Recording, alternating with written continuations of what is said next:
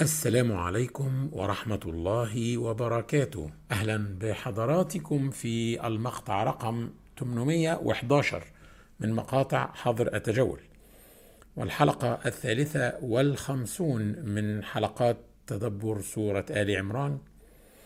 قبل ما أبدأ عاوز أرد على سؤال جاي من الأخ مختار الطيب من الجزائر. قال كيف نوفق بين الآية لتبلون في أموالكم وأنفسكم آية آل عمران اللي خدناها امبارح.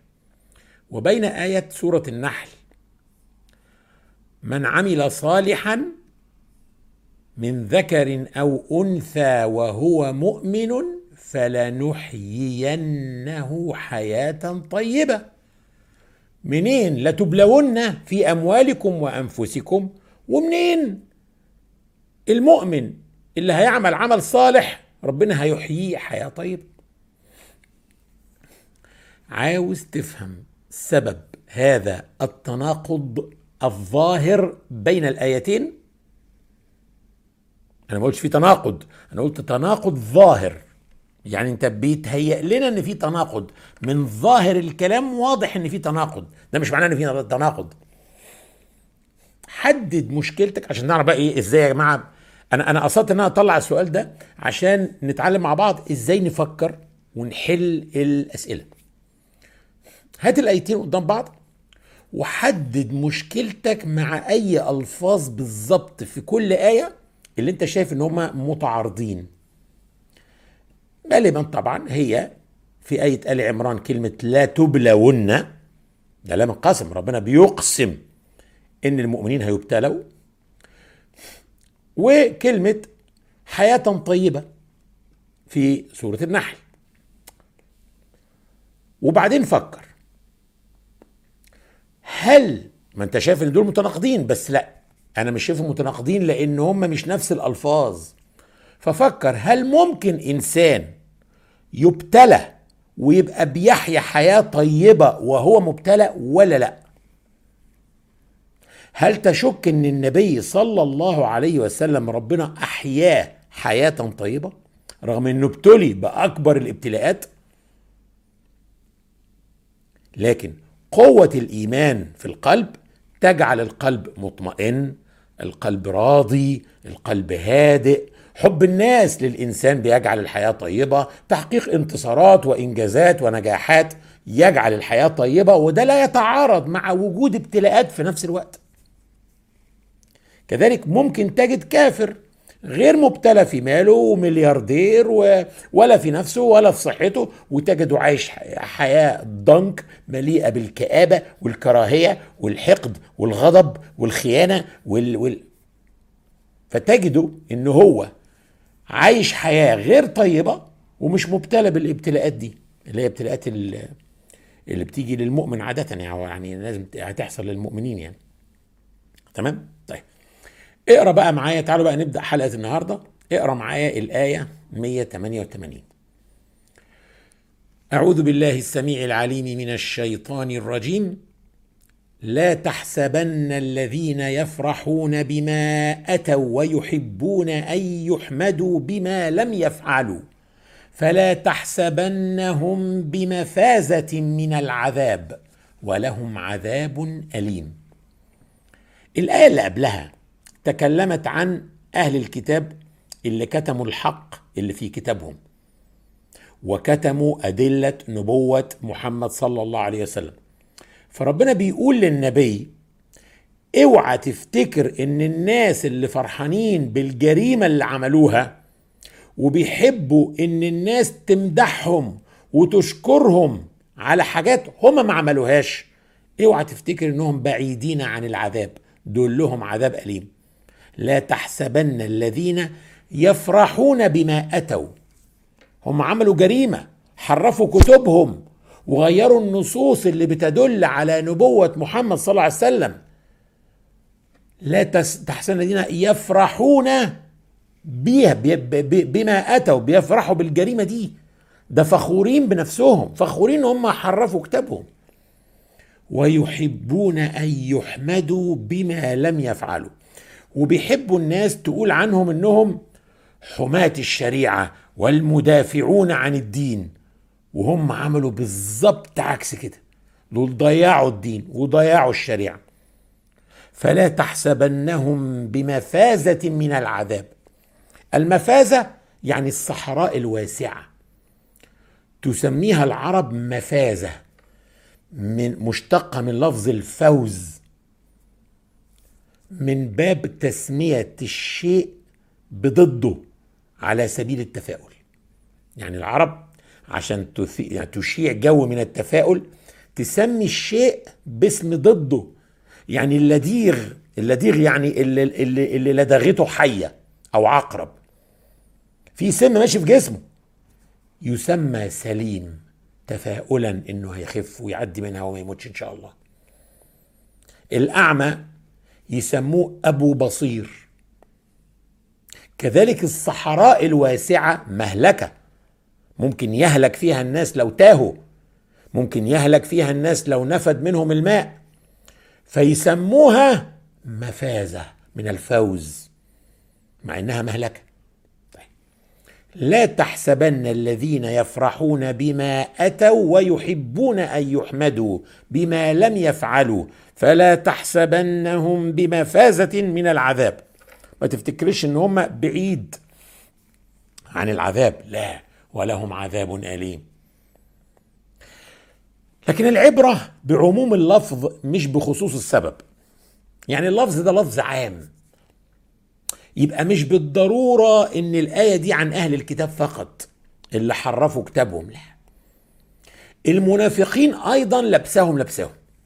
يعني ال الوصف اللي في الآية يعني جاي على مقاس المنافقين جدا.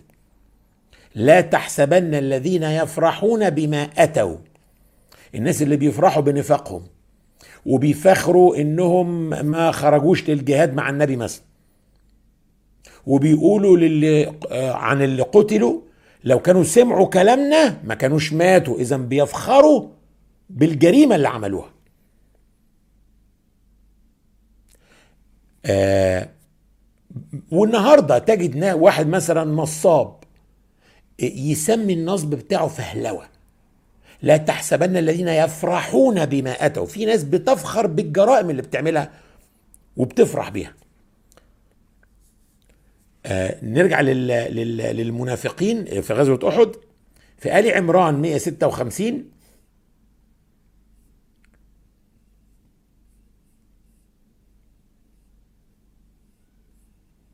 آه قالوا يا أيها الذين آمنوا لا تكونوا كال ربنا قال يا أيها الذين آمنوا لا تكونوا كالذين كفروا وقالوا لإخوانهم إذا ضربوا في الأرض أو كانوا غزا لو كانوا عندنا ما ماتوا وما قتلوا. يعني لو كانوا سمعوا كلامنا وما خرجوش ارتكبوا جريمة التولي يوم الزحف ما كانوش اتقتلوا فبيفخروا بالجريمة اللي عملوها. ويحبون أن يحمدوا بما لم يفعلوا. المنافق يحب إن الناس تمدحه بحاجات هو أصلا ما عملهاش. ودي النهارده إحنا بنشوفها كتير. يبقى واحد مثلا مدي فلوس لواحد يتبرع بيها لملجأ أيتام. فيخش ملجأ الأيتام ويتبرع بيها كأنها فلوسه هو. ويقول لهم أنا يخش بقى زي البيت كده أنا عاوز أتبرع ب 10000 جنيه. وهو مش دافع منهم ولا مليم. فالناس تسقف له وتشكره وتعامله على إنه هو رجل البر وأبو الأيتام. وهو يحب أن يحمد بما لم يفعل. دي بنشوفها في الناس اللي بتسرق جهد ناس تانيين وتقدمه على إنه إنتاجها. يبقى واحد بينشر قصيدة وهي أصلا بتاعت شخص آخر بس شخص مش معروف. وهو ياخدها يحطها في الديوان بتاعه وهو معروف وهو سارقها. يحبون أن يحمدوا بما لم يفعلوا. أنا مثلا دلوقتي قرأت مثلا تفسير في كتاب جميل لأحد المفسرين أو سمعت تفسير من أحد العلماء. مش لازم أروح أقدم الكلام ده لكم على إنه نتيجة تفكيري العميق لا الأمانة تقتضي أن أقول للناس والله يا جماعة أنا بقرأ من تفسير كذا تفسير ابن عاشور والرازي وسيد قطب والبقاعي والقرطبي وبسمع ياسين رشدي وبسمع الشعراوي وبسمع لازم. ألا ليه أسرق جهد الناس؟ المدح أصلا هو خمر النفس. النفس لما تسمع المدح بتسكر. والإنسان اللي بيحب يمدح بأشياء هو عملها محتاج يعالج الكبر في قلبه. ما بالك بقى باللي بيحب يمدح بأشياء هو مش عاملها أصلا. فلا تحسبنهم بمفازة من العذاب ولهم عذاب أليم. الإنسان اللي بيحب يمدح بأشياء مش بتاعته هو مش عاملها أصلا. ده مريض نفسي على طول ده محتاج علاج. فهذا تحذير شديد. ما تاخدوش الموضوع ده ببساطة. فلا تحسبنهم بمفازة من العذاب ولهم عذاب أليم. اوعوا تفتكروا إن ربنا ما يعرفش اللي في نفوسكم وفي قلوبكم. اقرأ الآية اللي بعدها. ولله ملك السماوات والأرض. والله على كل شيء قدير. أنتم في ملكه. وهو يرى ويسمع ويعلم كل شيء. في ملكه. إحنا دلوقتي دخلنا في آخر عشر آيات في السورة بقى. وقلنا في مفاتح التدبر إنك دايما ستجد علاقة بين آخر السورة وأول السورة في أول السورة الآية خمسة إن الله لا يخفى عليه شيء في الأرض ولا في السماء. الآية 189 ولله ملك السماوات والأرض والله على كل شيء قدير. يعلم ما في ملكه. مش هو ملكه؟ إن الله لا يخفى عليه شيء في الأرض ولا في السماء. وفي آخر السورة إن ربنا له ملك السماوات والأرض بالتالي هو يعلم ما في ملكه. يعلم ما يحاول الناس إن هم يخفوه. في الآية 167 قالوا لو نعلم قتالا لاتبعناكم. المنافقين بيتعللوا بيقولوا إحنا لو نعرف إن في قتال إحنا كنا جينا معاكم. هم للكفر يومئذ أقرب منهم للإيمان يقولون بأفواههم ما ليس في قلوبهم. بس ما تخافش والله أعلم بما يكتمون. ربنا يعلم ما في القلوب. ليه؟ لأن هو ملك السماوات هو له ملك السماوات والأرض. لا يخفى عليه في السماء شيء في السماء والأرض. ملك الله ليس فقط دلالة مش دليل بس ان ربنا هو مالك الملك. ده مش دليل فقط على علم الله بكل ما في الكون لا بل أيضا دليل على قدرة الله على كل ما في الكون. كل ما في الكون. فلما الآية السابقة تقول ولهم عذاب أليم لا تحسبن الذين يفرحون بما أتوا ويحبون أن يحمدوا بما لم يفعلوا فلا تحسبنهم بمفازة من العذاب ولهم عذاب أليم. اللي هيعذب العذاب الأليم ده لازم يكون قادر عليه وله سلطة عشان يعذب هذا العذاب الأليم. مين اللي له السلطة؟ فلا تحسبنهم بمفازة من العذاب ولهم عذاب أليم ولله ملك السماوات والأرض. له السلطة وله القدرة. والله على كل شيء قدير. قلنا ربنا عنده الماكسيمم في كل حاجة.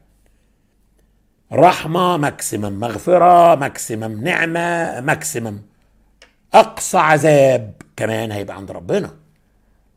أنت فاكر إيه؟ وله عذاب أليم. مفيش عذاب في الدنيا يجي واحد على تريليون من عذاب الآخرة. ثم نبدأ بقى خواتيم آل عمران. عشر آيات. هذه الآيات ورد فيها حديث صحيح. ويل لمن قرأها ولم يتفكر فيها. عن عبيد بن عمر رضي الله عنه قال أنه قال لعائشة رضي الله عنها اخبرينا بأعجب شيء رأيتيه من رسول الله صلى الله عليه وسلم. الصحابة بيسألوا السيدة عائشة إيه أكتر حاجة عجيبة شفتيها في النبي عليه الصلاة والسلام؟ قال فسكتت. ثم قالت يعني قعدت تفتكر وبعدين افتكرت حاجة تحكيها لهم. قالت لما كان ليلة من الليالي قال يا عائشة ذريني أتعبد الليلة لربي. في إحدى الليالي قال لي يا عائشة ما تسيبيني النهاردة أقوم الليل أتعبد لربي. قلت والله إني لأحب قربك وأحب ما يسرك. قالت فقام فتطهر ثم قام يصلي. يعني النبي استأذن من زوجته عشان يقوم الليل. لأن هذا الوقت وقتها هي ملكها. تستطيع أن ترفض وتقول له لا اقعد معايا. ليا حق عليك؟ لكنه استأذنها في حقها هي. لأنه كان مشتاق إلى الوقوف بين يدي الله. وهي قالت له أنا بحب أقعد معاك لكني بحب إنك تبقى سعيد. اتفضل. فقام اتوضى قالت فلم يزل يبكي. وهو بيقوم الليل. فلم يزل يبكي حتى بل حجره. قالت وكان جالسا فلم يزل يبكي حتى بل لحيته. قالت ثم بكى فلم يزل يبكي حتى بل الأرض. في السجود بقى الأرض اتبلت دموع نازلة من عينين النبي وهو ساجد.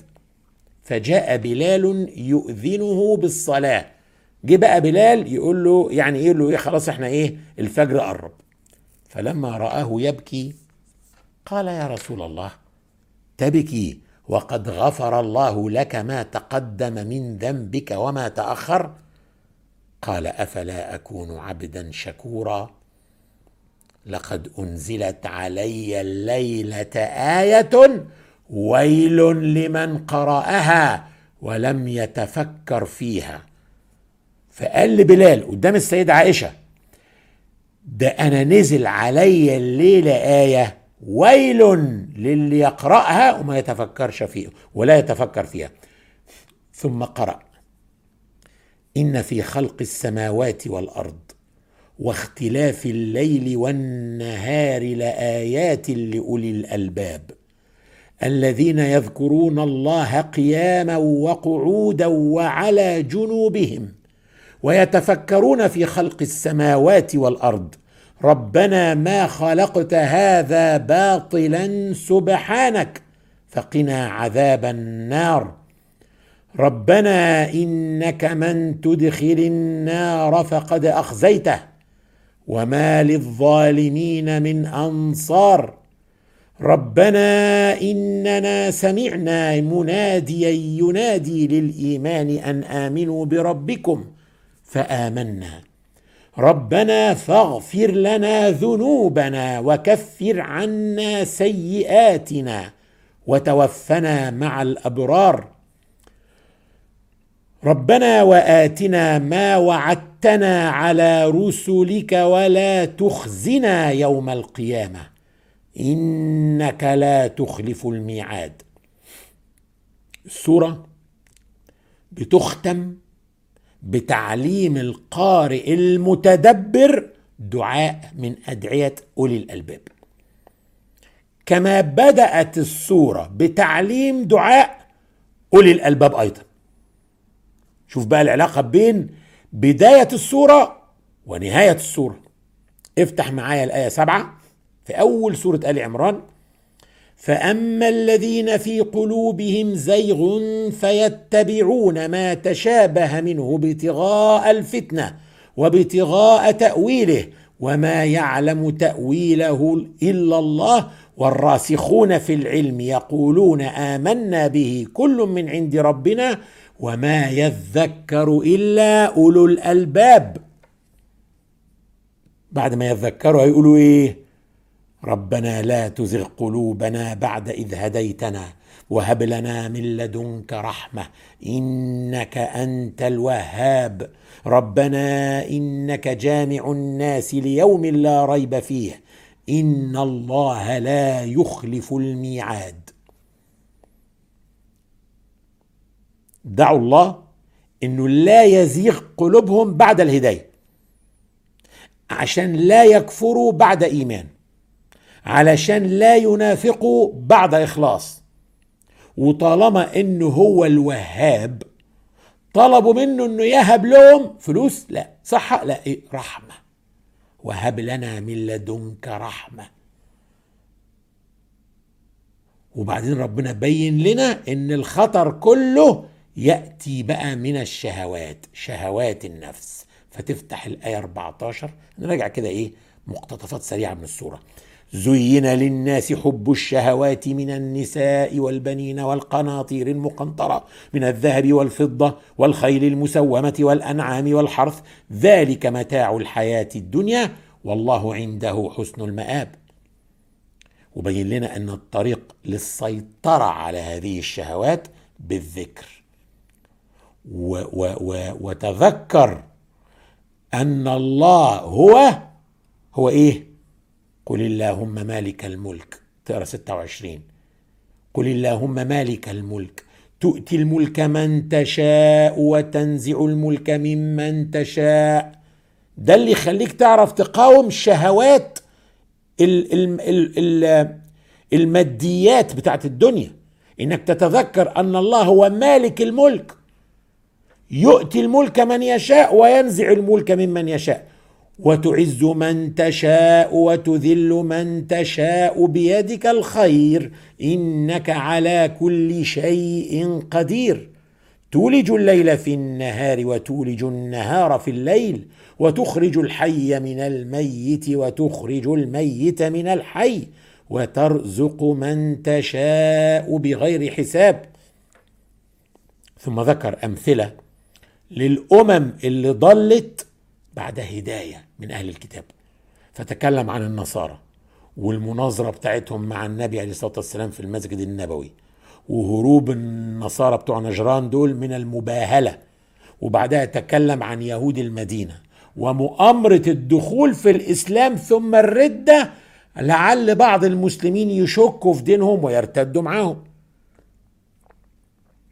اقرأ 61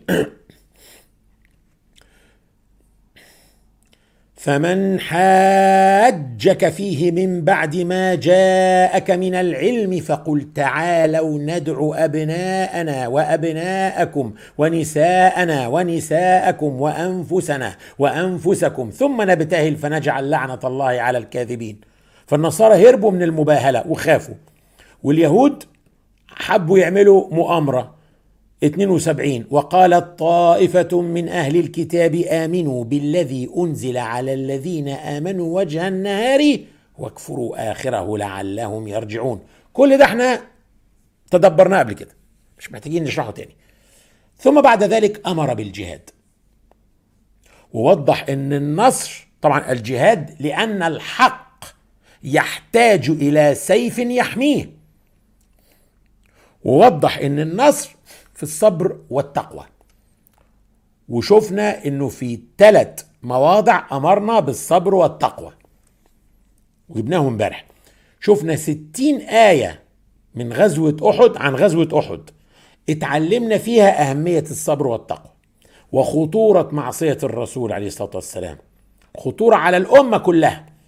وتخلل التعليق على أحداث غزوة أحد دروس فقهية وتربوية منها منع التعامل بالربا والحث على خلق العفو.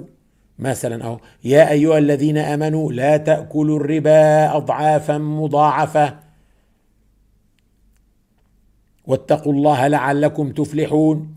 خلق الكرم والعفو الذين ينفقون في السراء والضراء والكاظمين الغيظ والعافين عن الناس والله يحب المحسنين. الأمر بالمعروف والنهي عن المنكر. كنتم خير أمة أخرجت للناس تأمرون بالمعروف وتنهون عن المنكر وتؤمنون بالله. خلق الوحدة وعدم التفرق والاعتصام بحبل الله. واعتصموا بحبل الله جميعا ولا تفرقوا. واذكروا نعمة الله عليكم إذ كنتم أعداء فألف بين قلوبكم فأصبحتم بنعمته إخوانا. ثم حذرنا من خطورة المنافقين في الصف المسلم ودورهم في أحد. ثم حثنا على اللين وعدم الفظاظة والغلظة كل ده إحنا مرينا بيه. فبما رحمة من الله لنت لهم. ولو كنت فظا غليظ القلب لانفضوا من حولك. ثم تختم السورة بذكر الله كما بدأت بذكر الله. اقرأ معايا الآية 190 إن في خلق السماوات والأرض واختلاف الليل والنهار لآيات لأولي الألباب. الناس اللي عاوزة معجزة حسية تدل على الله اتفضلوا. هو في معجزة حسية أكتر من ده كله؟ خلق السماوات والأرض السماوات وما فيها من مجرات المرصود لحد النهارده 100 مليار مجرة. ومتوقع إن العدد يتضاعف يبقى 200 مليار مجرة لأن كل يوم في تقدم تكنولوجي في التلسكوبات. فمتوقع ال 100 مليار يبقوا 200 مليار. المجرة بتاعتنا اسمها درب اللبانة أو درب التبانة ليها الاسمين. مجرة واحدة مش المجموعة الشمسية مجرة المجرة. فيها 100 مليار كوكب. 100 مليار كوكب بصوا أنا جايب لكم الكلام ده مش مش بألفه. الكلام ده من موقع ناسا. آه اتفضلوا. ده موقع ناسا. The Milky Way's 100 billion planets. وخش على ناسا ناسا دوت كوم أظن.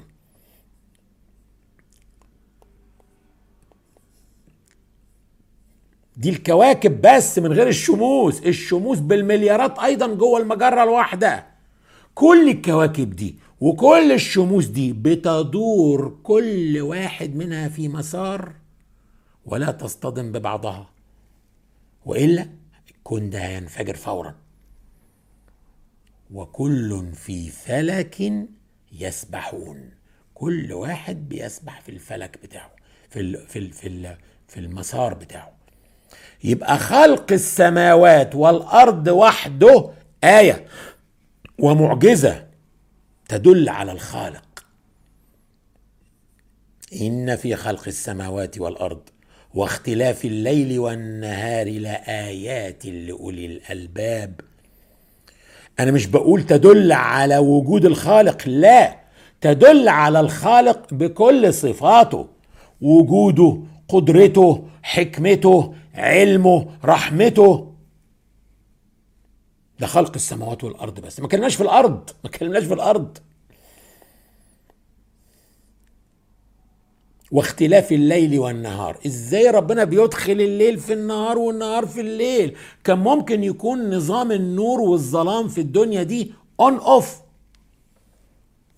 مرة واحدة الدنيا وهي ضلمة تقوم النور مولع في الدنيا كلها والناس تبقى مش قادرة تفتح عينيها. لغاية ما العينين تاخد على الايه النور. وهي منورة بالنهار يبقى النظام turn off يبقى ينزل السكينة الدنيا مرة واحدة تضلم والناس برضه الناس بقى اللي سايق بقى يعمل حادثة واللي بعد ضوء شديد ظلام دامس مرة واحدة. لكن لا تكوير الليل على النهار والنهار على الليل شيء معجز معجز. الآية في سورة الزمر. خلق السماوات والأرض خلق السماوات والأرض بالحق يكور الليل على النهار ويكور النهار على الليل. تكوير كورة بتدخل في كورة. إن في خلق السماوات والأرض واختلاف الليل والنهار لآيات لأولي الألباب. آيات معجزات. إشارات دالة كلمة آية يعني علامة دالة تدل الإنسان. بس مش أي إنسان.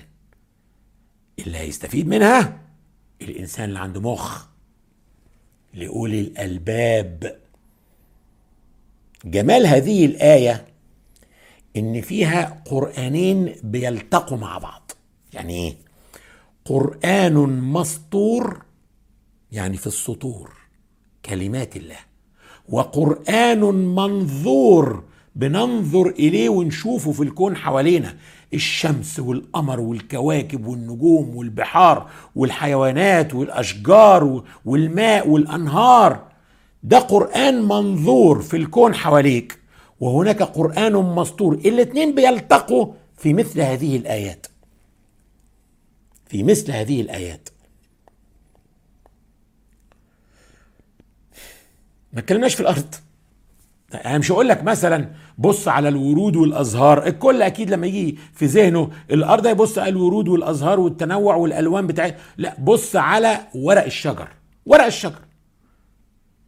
التنوع الرهيب اللي في ورق الشجر. من أحجام ورق الشجر أشكال ورق الشجر ألوان ورق الشجر. وفي النهاية ورق شجر. أنت عارف إن الطاقة اللي في جسمك هي الطاقة الشمسية. الحرارة اللي جاية من الشمس أصلا. الحرارة اللي في جسمك دي حرارة جسمك من الشمس. إيه رأيك بقى؟ معظم الطاقة ما كانش كلها اللي على وجه الأرض من الشمس. إزاي؟ الطاقة بتنتقل من الشمس للإنسان إزاي؟ أنت ماشي بالطاقة اللي واخدها من الشمس. عن طريق أوراق الشجر. ورق الشجر فيه المادة الخضراء دي اسمها الكلوروفيل بتحول الضوء إلى طاقة. فورق الشجر بيبقى عبارة عن بطاريات بتشحن. تيجي انت بقى تاكل ورق الشجر. والنهاردة في دعوة لأكل ورق الشجر. فتاكل ورق الشجر. إحنا أصلا كده كده بناكل ورق الشجر في. في في الخضار وفي في السلطة وفي الملوخية وفي ده ورق شجر. ورق الشجر ده بينقل الطاقة اللي كانت فيه من الشمس لجسمك. وبلاش طب ورق الشجر اللي أكلته الحيوانات انتقلت الطاقة للحيوان. تيجي انت تاكل لحم الحيوان ينتقل الطاقة اللي كانت في الحيوان اللي واخدها من ورق الشجر اللي الشجر جايبها من الشمس إلى جسمك. شفت بقى يعني الطاقة طاقة شمسية. إن في خلق السماوات والأرض واختلاف الليل والنهار لآيات لأولي الألباب. آيات الوحي في القرآن المسطور تصف آيات قدرة الله في القرآن المنظور. هذه الآية لا يمكن تدبرها في حلقة ولا عشرة والله ولا ألف حلقة. عشان تتدبر آيات الله في السماوات والأرض ده مستحيل. هتقعد تتدبر آلاف الساعات. كم اتساع شوف الآية قصيرة إزاي؟ وفيها اتساع غريب. شوف الآية الآية دي؟ كم كم كلمة؟ واحد اتنين تلاتة أربعة خمسة ستة سبعة تمانية تسعة عشرة حداشر كلمة. لكن الآية كبيرة قوي. إن في خلق السماوات. فكر بقى السماوات فيها إيه. والأرض ده إحنا ما كناش في المعادن اللي في الأرض والبترول والغاز والذهب وال واختلاف الليل والنهار لآيات لأولي الألباب. آيات تدل على وجود الله وعلى قدرة الله وعلى حكمة الله وعلى علم الله. مسألة كبيرة جدا. لن يدرك آيات الله إلا أولو الألباب. فربنا بيدعونا نبقى إحنا من أولو الألباب أو من أولي الألباب. ونتوقف هنا الليلة اللهم إنا نسألك حبك وحب من يحبك وحب كل عمل يقربنا إلى حبك. اللهم ما رزقتنا ما نحب فاجعله قوة لنا فيما تحب. وزويت عنا مما نحب فاجعله فراغا لنا فيما تحب. اللهم اجعل حبك أحب إلينا من أهلنا وأموالنا ومن الماء البارد على الظمأ. اللهم حببنا إليك وإلى ملائكتك وأنبيائك ورسلك. وعبادك الصالحين. واجعلنا ممن يحبك ويحب ملائكتك وأنبياءك ورسلك. وعبادك الصالحين. اللهم أحيي قلوبنا بحبك واجعلنا لك كما تحب. اللهم اجعلنا نحبك بكل قلوبنا ونرضيك بكل أجسادنا.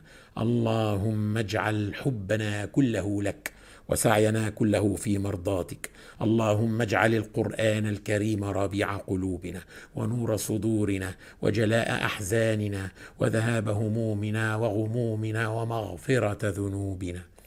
أسأل الله العلي العظيم أن يجعل هذا التدبر في ميزان حسناتي وحسناتكم جميعا. اللهم فاطر السماوات والأرض عالم الغيب والشهادة. أنت تحكم بين عبادك فيما كانوا فيه يختلفون. فبحق كل حرف في كتابك تلوناه أو تدبرناه. اكفنا وأهلينا وإخواننا وأخواتنا شر كل من يكيد لنا ولهم. واحفظنا وإياهم من شرورهم. ونجعلك اللهم في نحورهم. فأنت الوكيل. ولا حول ولا قوة إلا بك. اللهم بحق كل حرف في كتابك تلوناه أو تدبرناه. أيد بنصرك المرابطين في الأرض المباركة فلسطين. اللهم سدد رميهم وخيب رمي عدوهم وتقبل شهداءهم. اللهم كن مع إخواننا في تركستان الشرقية وفي الشام وفي كشمير وفي سريلانكا وفي الهند. وانصر يا رب من نصرهم. واخذل يا رب من خذلهم وطهر المسجد الأقصى من الدنس فإنهم لا يعجزونك واكتب لنا يا ربنا ختم القرآن فيه. اللهم إنك تعلم أن هذه القلوب قد اجتمعت على كتابك وعلى محبتك.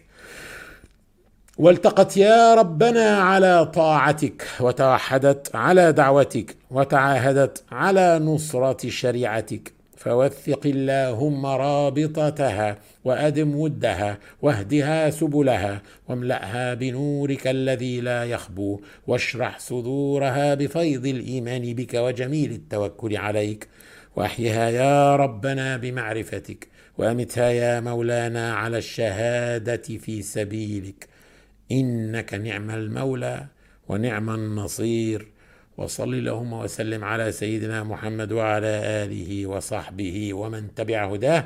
والسلام عليكم ورحمة الله وبركاته. ونراكم غدا بإذن الله في نفس هذا الموعد إن كنا من أهل الدنيا.